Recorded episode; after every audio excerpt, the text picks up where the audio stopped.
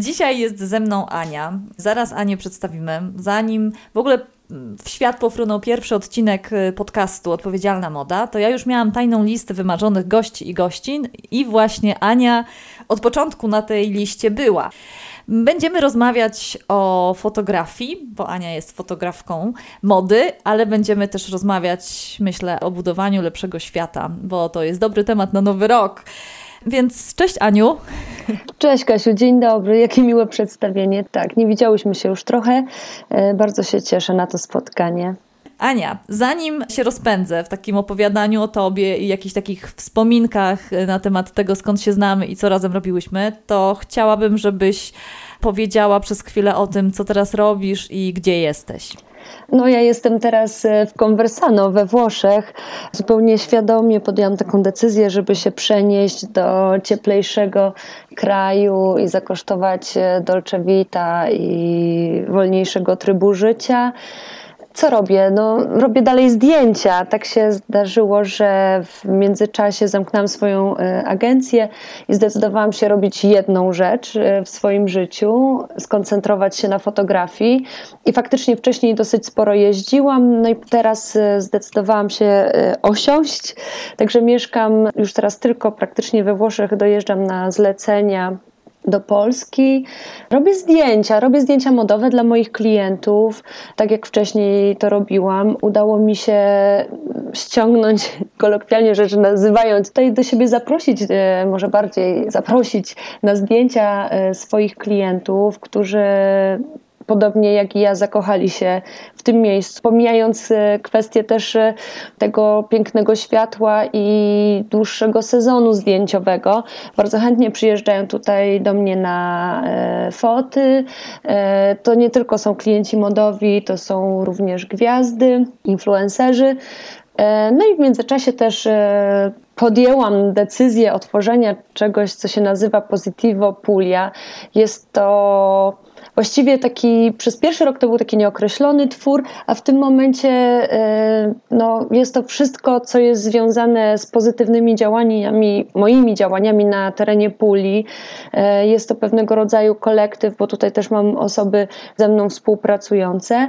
No i w ramach tych działań Positivo Puglia oczywiście też wykonuję sesje zdjęciowe. Wykonuję coś nowego dla mnie, jeżeli chodzi o fotografię, bo również sesje takie kontentowe, internetowe, ale też organizuję warsztaty, rozwijam swoją pasję gotowania, już niedługo będę wydawać e-book zresztą o gotowaniu, o włoskim gotowaniu. No i uprawiam to moje utęsknione dolce vita. No i mnie się zawsze dokładnie z tym kojarzyłaś, to znaczy z kimś, kto robi dużo rzeczy naraz, ale myślę, że do tego jeszcze przejdziemy, a ja chciałabym Cię zapytać najpierw o zdjęcia, żeby jakoś wyeksplorować ten temat fotografii.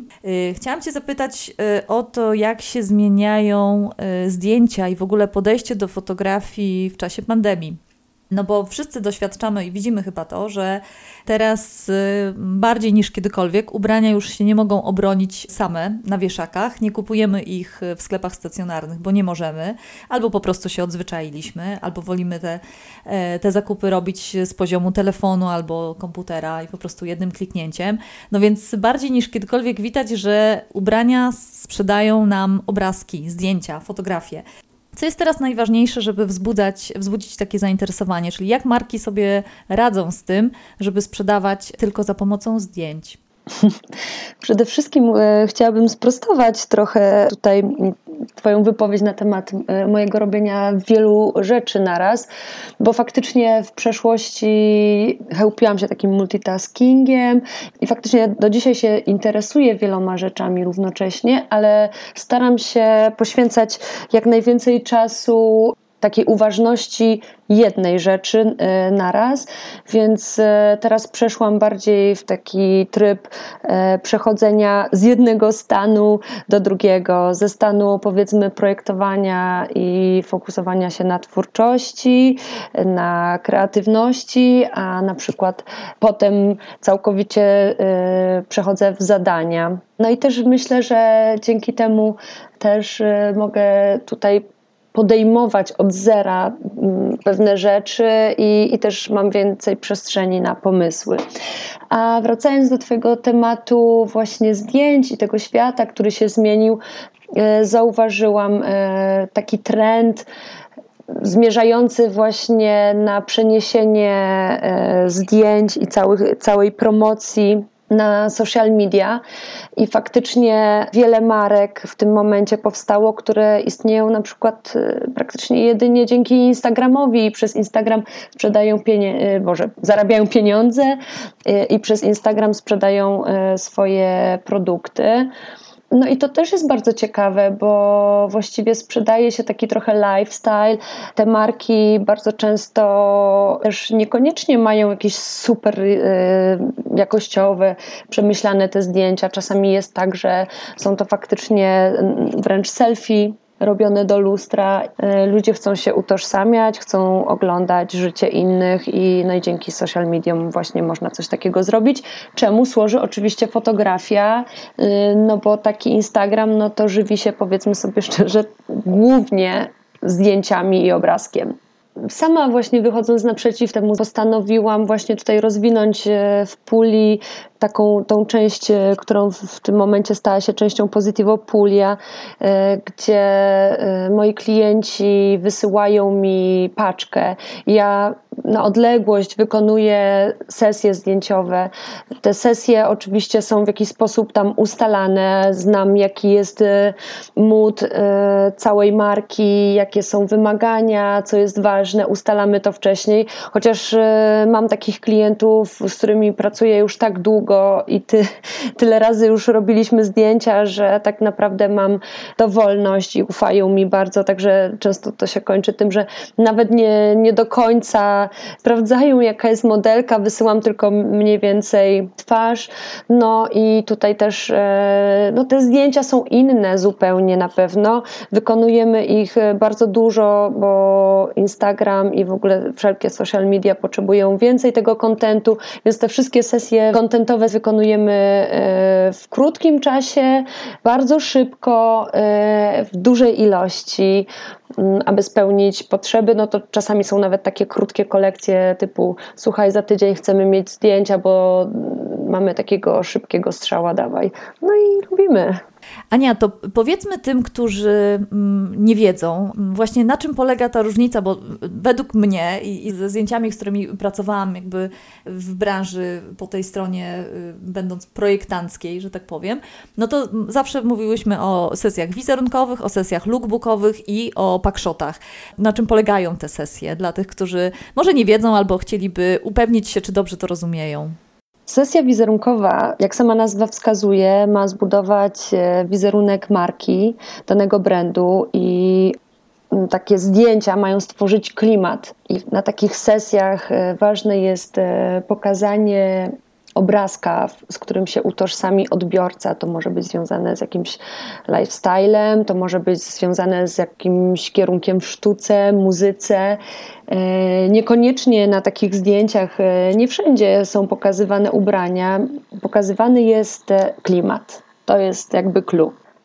Sesje lookbookowe różnią się od sesji wizerunkowych tym, że lookbook ma za zadanie pokazanie ubrania na sylwetce. I zwykle te lookbooki są robione w miarę na takim neutralnym tle, tak jak wspomniałam, na sylwetce, chociaż bardzo często się zdarza, że jest to cała sylwetka w ubraniu, zdjęcie w stylu lookbookowym, które jest ostatecznie zdjęciem wizerunkowym i ma utożsamiać markę z tym konkretnie zdjęciem, czy z tą modelką i z tym stylem.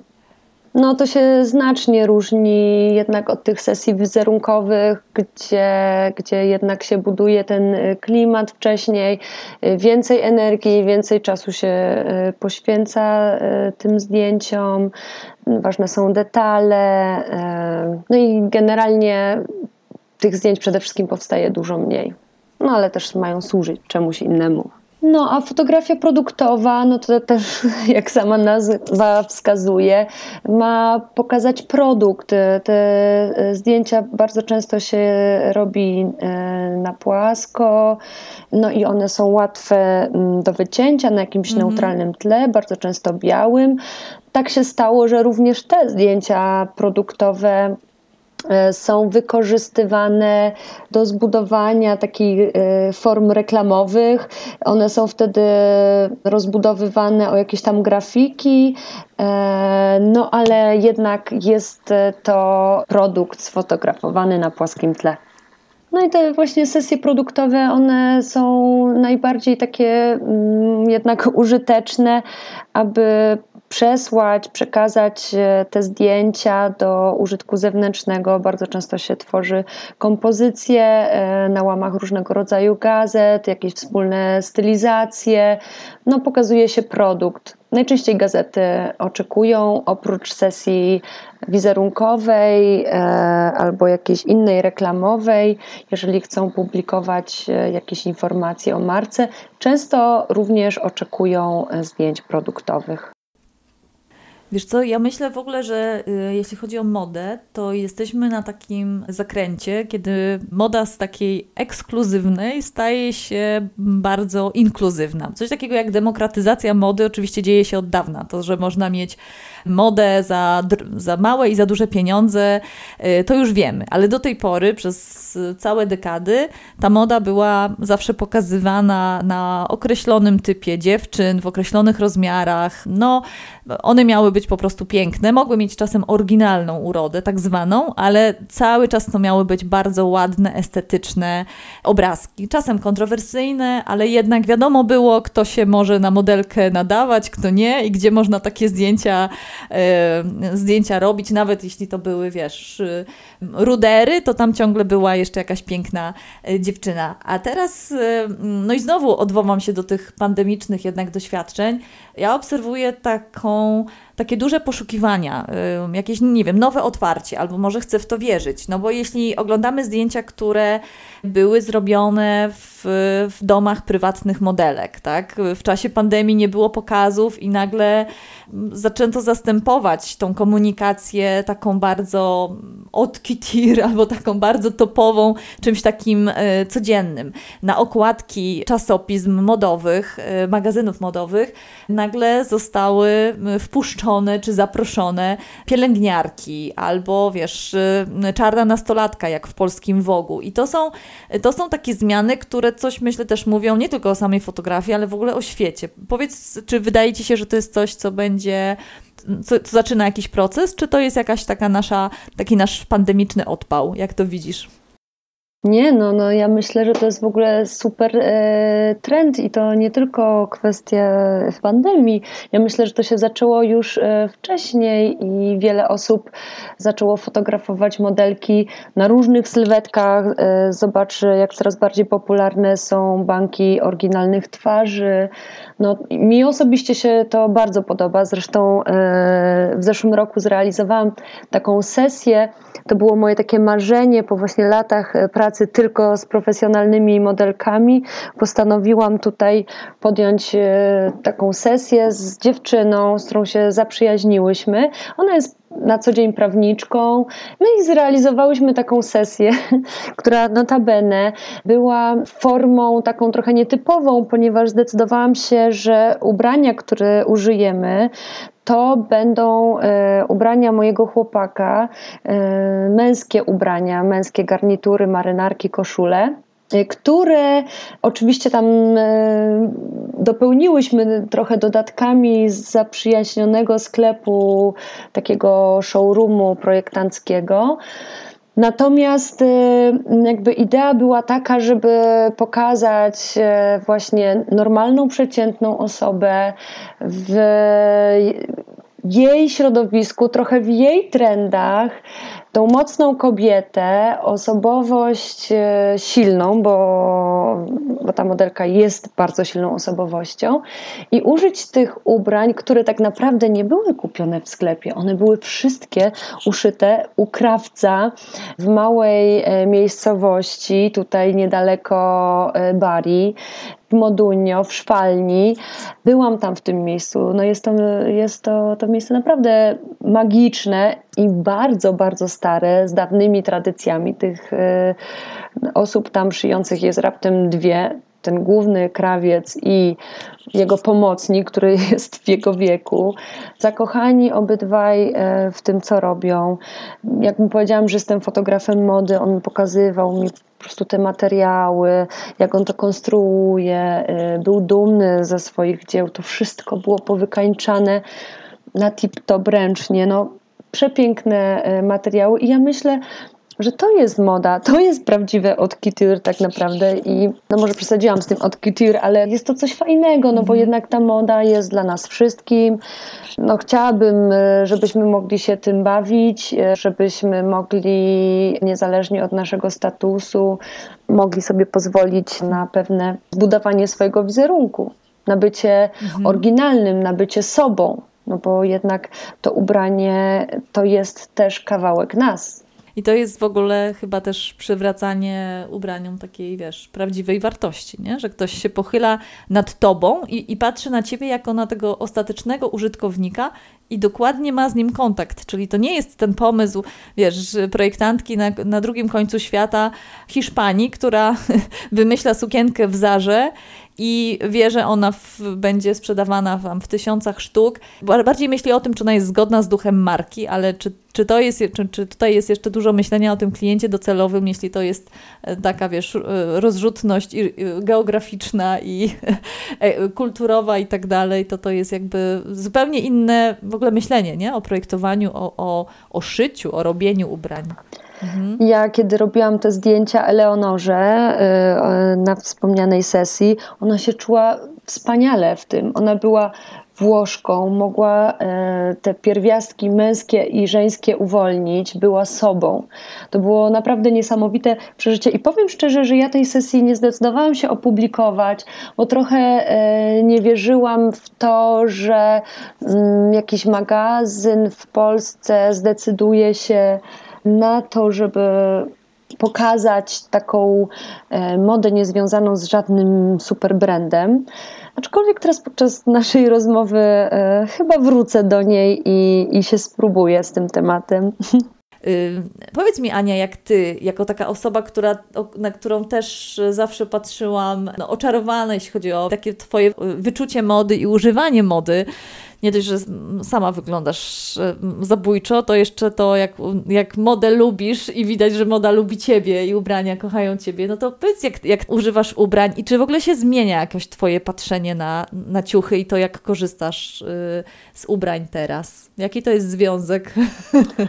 Och, Kasia, zawstydziłaś mnie. Nie widać, to podcast, Ania. No, cieszę się, że mnie tak widzisz i myślę, że ja po prostu też chyba trochę jestem zbieżna. Moje stylówki, mój styl jest zbieżny też z twoim stylem, dlatego pewnie też ci się podoba, bo szczerze tutaj, gdzie mieszkam, no to ja trochę jestem dla nich dziwna, dziwnie się noszę.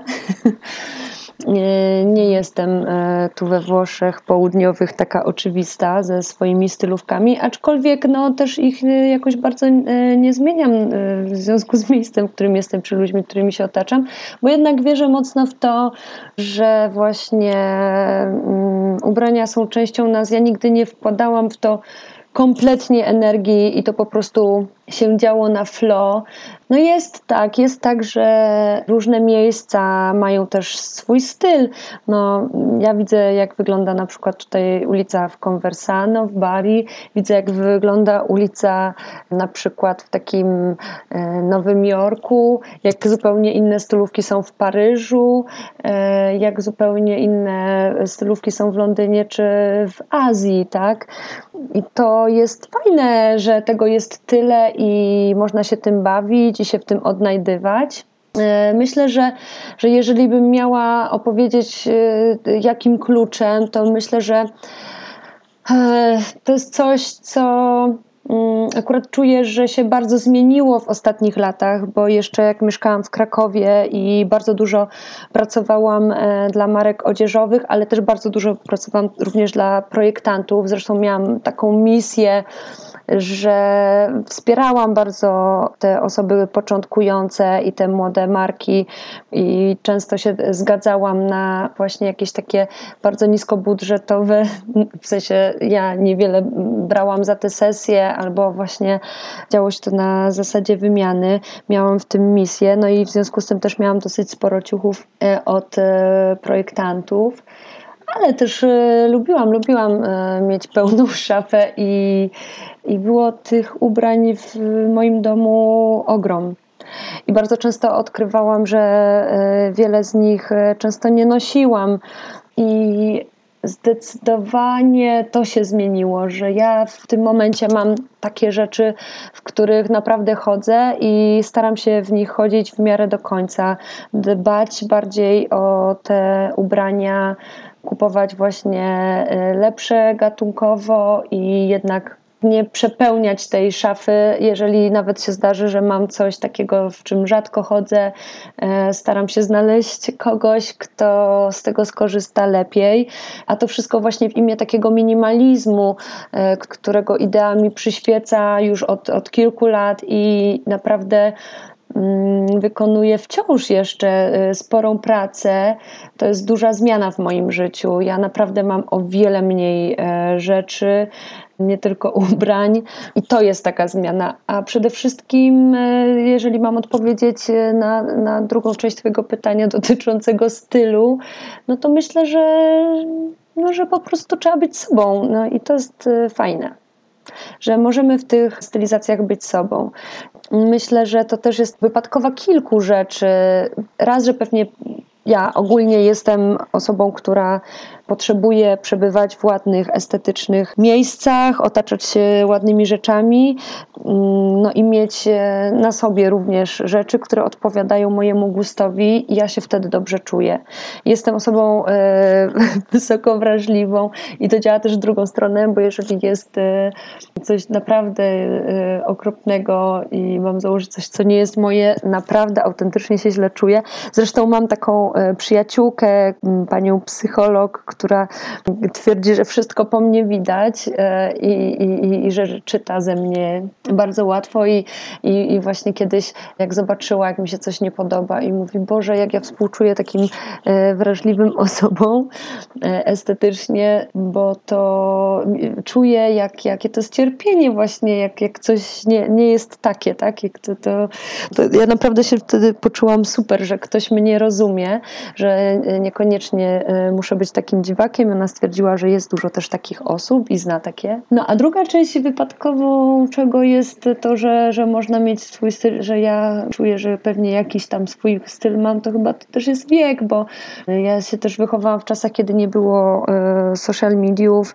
Dzisiaj faktycznie jak się przejdzie ulicą, większość osób, szczególnie tych dobrze ubranych, bardzo często widać, że one są ubrane, ja się śmieję, bezpiecznie, czyli według tego takiego jakiegoś tam trendu, rysu z Pinteresta czy Instagrama, ale tak sobie myślę, że my po prostu nie mieliśmy na czym się wzorować i to były takie czasy, kiedy wręcz promowało się w takich środowiskach, szczególnie artystycznych, taką oryginalność, że jednak szukało się jakiejś własnej drogi, powstało tyle fajnych trendów i w muzyce, i w sztuce, no i też w stylu ubierania się, w modzie.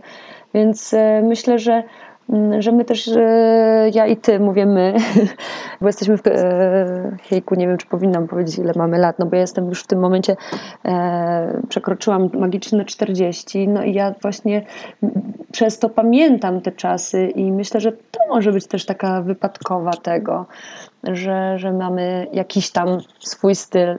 W tym momencie wiele rzeczy jest modnych i możemy sobie pozwolić na wybranie czegoś, co będzie najbardziej w naszej energii, w naszym stylu. No bo kiedyś no ta moda często bywała bardzo taka, wiesz, zero-jedynkowa. Na przykład wszyscy nosili bermudy, wszyscy nosili dzwony, wszyscy nosili miniówki i tak dalej. No teraz możemy robić, co chcemy. tak naprawdę. Szalejmy. Wiesz co, ja myślę, że to, co się dzieje i to chyba też się dzieje z wiekiem, to jest jeden z tych bonusów dojrzewania, tak to nazwijmy ładnie, to jest to, że chyba coraz mniej człowiek się ubiera, przynajmniej ja mam taką obserwację, dla innych, a coraz bardziej po prostu dla siebie, nie? I jak już popełniłyśmy jakąś pulę różnych takich pomyłek i odkryłyśmy, że coś kupiłyśmy albo nosiłyśmy właśnie dlatego, że nagle był to jakiś lokalny, chwilowy trend albo jakaś taka zajawka, która nam się udzieliła, a potem odkrywamy, że w zasadzie nie wiemy, co my w tym widziałyśmy, no to po jakimś czasie człowiek jest po prostu dużo bardziej odporny na takie chwilowe właśnie trendy i mody i ja już mogę odróżnić, co mi się podoba na kimś, a co zupełnie nie jest moje i mogę się dalej tym zachwycać, mogę dalej uważać, że to jest super, tak jak wystrój domu, tak? Może mi się podobać dom cały w marmurze, a jednocześnie mogę mieć przekonanie, że nigdy sama bym w tym marmurze nie chciała mieszkać. No i to chyba dotyczy ciuchów, mody i w ogóle wielu jeszcze innych tematów. Teraz chciałam Cię zapytać o coś, co mnie w Twoim przypadku po prostu od początku ujęło. Mianowicie nawet jak pracowałyśmy bardzo ciężko, przez wiele godzin, przy sesjach zdjęciowych i generalnie miałam takie doświadczenie, że to są sytuacje mocno takie stresogenne, bo presja czasu. W ogóle cała moda jest przecież wieczną walką z czasem, wieczną niepewnością, bo nie wiemy, czy ta nowa kolekcja to nam się sprzeda, czy nie, czy ludzie polubią tą nową sesję, czy nie, czy modelka ładna, czy brzydka, czy dobre światło i tak dalej. Więc po prostu sesje zdjęciowe, tak jak wiele innych rzeczy, to była dla mnie zawsze taka ciężka praca i dużo nerwów. I nagle wjeżdża na białym koniu Ania Ciupryk i okazuje się, że można robić sesję przez wiele godzin, pracując wydajnie, profesjonalnie, a w ogóle ja mam wrażenie, jakbym była na jakiejś takiej kumpelskiej imprezie. I mam do Ciebie pytanie, jak Ty to u diabła robisz? Wiesz co, ja przede wszystkim pracuję z ludźmi, bo sesje modowe, to jest praca z ludźmi, to jest zwykle jakiś tam kolektyw. I jest to dla mnie bardzo ważne, żeby ta atmosfera na planie była dobra, żebyśmy pracowali wszyscy z poszanowaniem swoich stanowisk, swojej pracy. I myślę, że to jest jakby takim dużym zapalnikiem. Poza tym kocham swoją robotę, naprawdę. Kocham swoją pracę. I ja myślę, że też dosyć dużo rzeczy się weryfikuje też trochę pomiędzy, bo prawda jest taka, że te sesje wizerunkowe, one zwykle są mocno przygotowywane, są robione moodboardy, też wiemy wszyscy, co mamy robić, a reszta to jest zaufanie, bo ja ufam temu, że każdy jest na właściwym stanowisku, ale myślę, że to też jest duże doświadczenie, bo ja jednak tą swoją pracę nie tylko fotografa, ale też producenta wykonuje od ponad 15 lat. I na pewno to jest praca, którą trzeba robić z powołania, bo naprawdę jest to mocno eksploatujące i ja często się spotykałam z tym, że wiele osób myślało, że pani fotograf przyjdzie sobie, naciśnie guzik i taka robota. Nie, jest to ciężka, fizolska robota. Ja bardzo często po takich sesjach, które czasami nawet trwają tygodniami, ja albo odsypiam, albo mam zakwasy. Na pewno zawsze muszę to odchorować. Co ciekawe, kiedyś tego nie odchorowywałam, szłam dalej. To też jest taka zmiana, która zaszła, odkąd tutaj mieszkam we Włoszech, że staram się szanować swoje ciało i tak planować sesję, żeby jednak mieć jakąś taką odrobinę czasu i poświęcić go sobie i regeneracji. Ale to też właśnie to doświadczenie powoduje, że ja też szanuję pracę innych, tak? Bo nie tylko ja jestem zmęczona, nie tylko ja wkładam 100% energii. Każda jedna osoba jest ważna przy takiej produkcji. Każda jest trybikiem i jak jeden trybik nie działa, to też nie działa ta sesja tak, jak powinna. Poza tym mam takie marzenie, z czasem udaje mi się to coraz lepiej realizować, że jednak staram się pracować z ludźmi, z którymi mam przyjemność pracy, którzy podobnie jak ja podchodzą też do tej pracy, bo wcześniej też pracowałam praktycznie z każdym, mimo różnych trudności, bo miałam naprawdę czasami bardzo trudnych klientów. Decydowałam się na przykład na kolejną współpracę. W tym momencie tego nie robię. To jest moje wielkie postanowienie, żeby jednak pracować z klientami, którzy szanują moją pracę, a ja szanuję ich i też wszyscy razem dbamy o tą atmosferę, bo jest to jednak dla mnie clue. Ania, no to myślę, że to już wybrzmiało to, o co miałam Cię pytać, że po prostu Ty myślę, że bardzo się skupiasz na ludziach z tymi osobami, z którymi pracujesz. Myślę, że się często po prostu zaprzyjaźniasz i to widać, że potem to porozumienie, ono się czasem odbywa już nie tylko na tym poziomie werbalnym, tylko Wy się po prostu w takich zespołach rozumiecie już trochę bez słów. I ja Cię teraz chciałam zapytać, to też się tutaj myślę, że przewija i to wybrzmiało, to że jesteś po prostu taką osobą bardzo życzliwą ludziom i wspierającą też na wielu płaszczyznach i chciałam Cię zapytać o szalony taki pomysł pandemiczny i to już będzie ostatni wątek pandemiczny, ale myślę, że taki bardzo pozytywny, mianowicie grupa facebookowa Quarantine's Outfits Daily. To był jakiś w ogóle szalony pomysł i szalone miejsce. Opowiedz coś o tym, bo myślę, że to było coś, co dało takie wytchnienie i pomoc bardzo wielu dziewczynom. W ogóle skąd pomysł i żebyś powiedziała tym, którzy tego nie znają, w ogóle co tam się wydarzyło, bo wydarzyło się coś fajnego. O, tak. Powstało coś takiego w tej pierwszej pandemii. Ja wtedy siedziałam w domu i w sumie to się nawet cieszyłam, że mogę wreszcie spędzić swój czas z chłopakiem. I ogólnie wtedy na początku było bardzo fajnie, ale bardzo wiele dziewczyn, naprawdę sporo moich koleżanek do mnie pisało, że czują się fatalnie, że nie wiedzą, co mają ze sobą zrobić, że siedzą któryś dzień w piżamie, że nie mają wyzwań.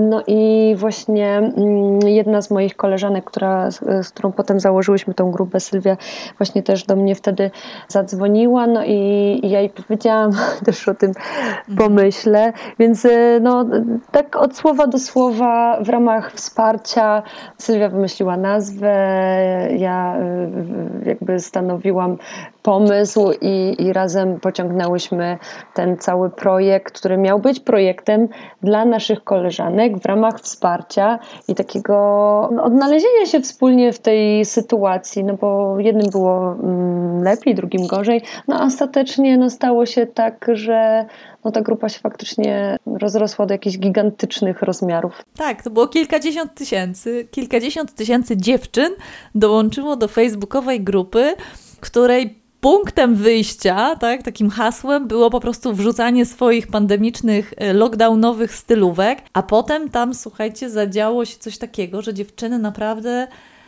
dzieliły się takimi swoimi bardzo osobistymi historiami. Czasem to były rzeczy trudne, bo tam wjechały jakieś wątki o domowej przemocy, czasem o uzależnieniach, czasem o jakichś kłopotach poważnych w związkach. I to, co było dla mnie zupełnie niesamowite, to jak dużo tam było no takiego wsparcia, jak udało się zrobić tą grupę wolną od hejtu, od jakiejś takiej krytyki, od takiego dojeżdżania sobie. No był taki moment, że faktycznie ja zostałam po prostu zassana przez tą grupę i śledziłam prawie każdy wątek. To było coś niesamowitego. Miało być tak rekreacyjnie, śmieszkowo i miałyśmy właśnie te swoje dresiki pokazywać i nasz domowy lifestyle, a faktycznie się to rozwinęło we wszystkich kierunkach, które dotyczą nas, kobiet, ludzi generalnie, ale grupa była kobieca, więc to było też zaskakujące, że faktycznie zrobiło się tam bardzo intymnie, dziewczyny czuły się bezpiecznie i tematów, które były poruszane, było po prostu multum, od bardzo poważnych do błahych. My też w ramach takiego wsparcia organizowałyśmy regularnie live'y, ten kalendarz był bardzo napięty i dziewczyny z grupy chętnie angażowały się w pomoc, więc bardzo dużo ekspertów robiło live'y dotyczące praktycznie wszelakiej tematyki, od właśnie tego, jak przygotować swoje CV, jak szukać pracy. Mieliśmy też live'y o seksie, mieliśmy live'y o soul coachingu, mieliśmy... Tego było naprawdę masa, do tego jeszcze właśnie jakieś zajęcia z jogi, fitnessu, także jak ktoś nie miał pomysłu co robić, to od rana do wieczora tak naprawdę miał program zaplanowany tam. No i faktycznie problemów niesamowitych, które czasami by nam nawet do głowy nie przyszły, przewinęło się cała masa. Dziewczyny oferowały nawzajem sobie wsparcie. Mentalnie się wspierały bardzo.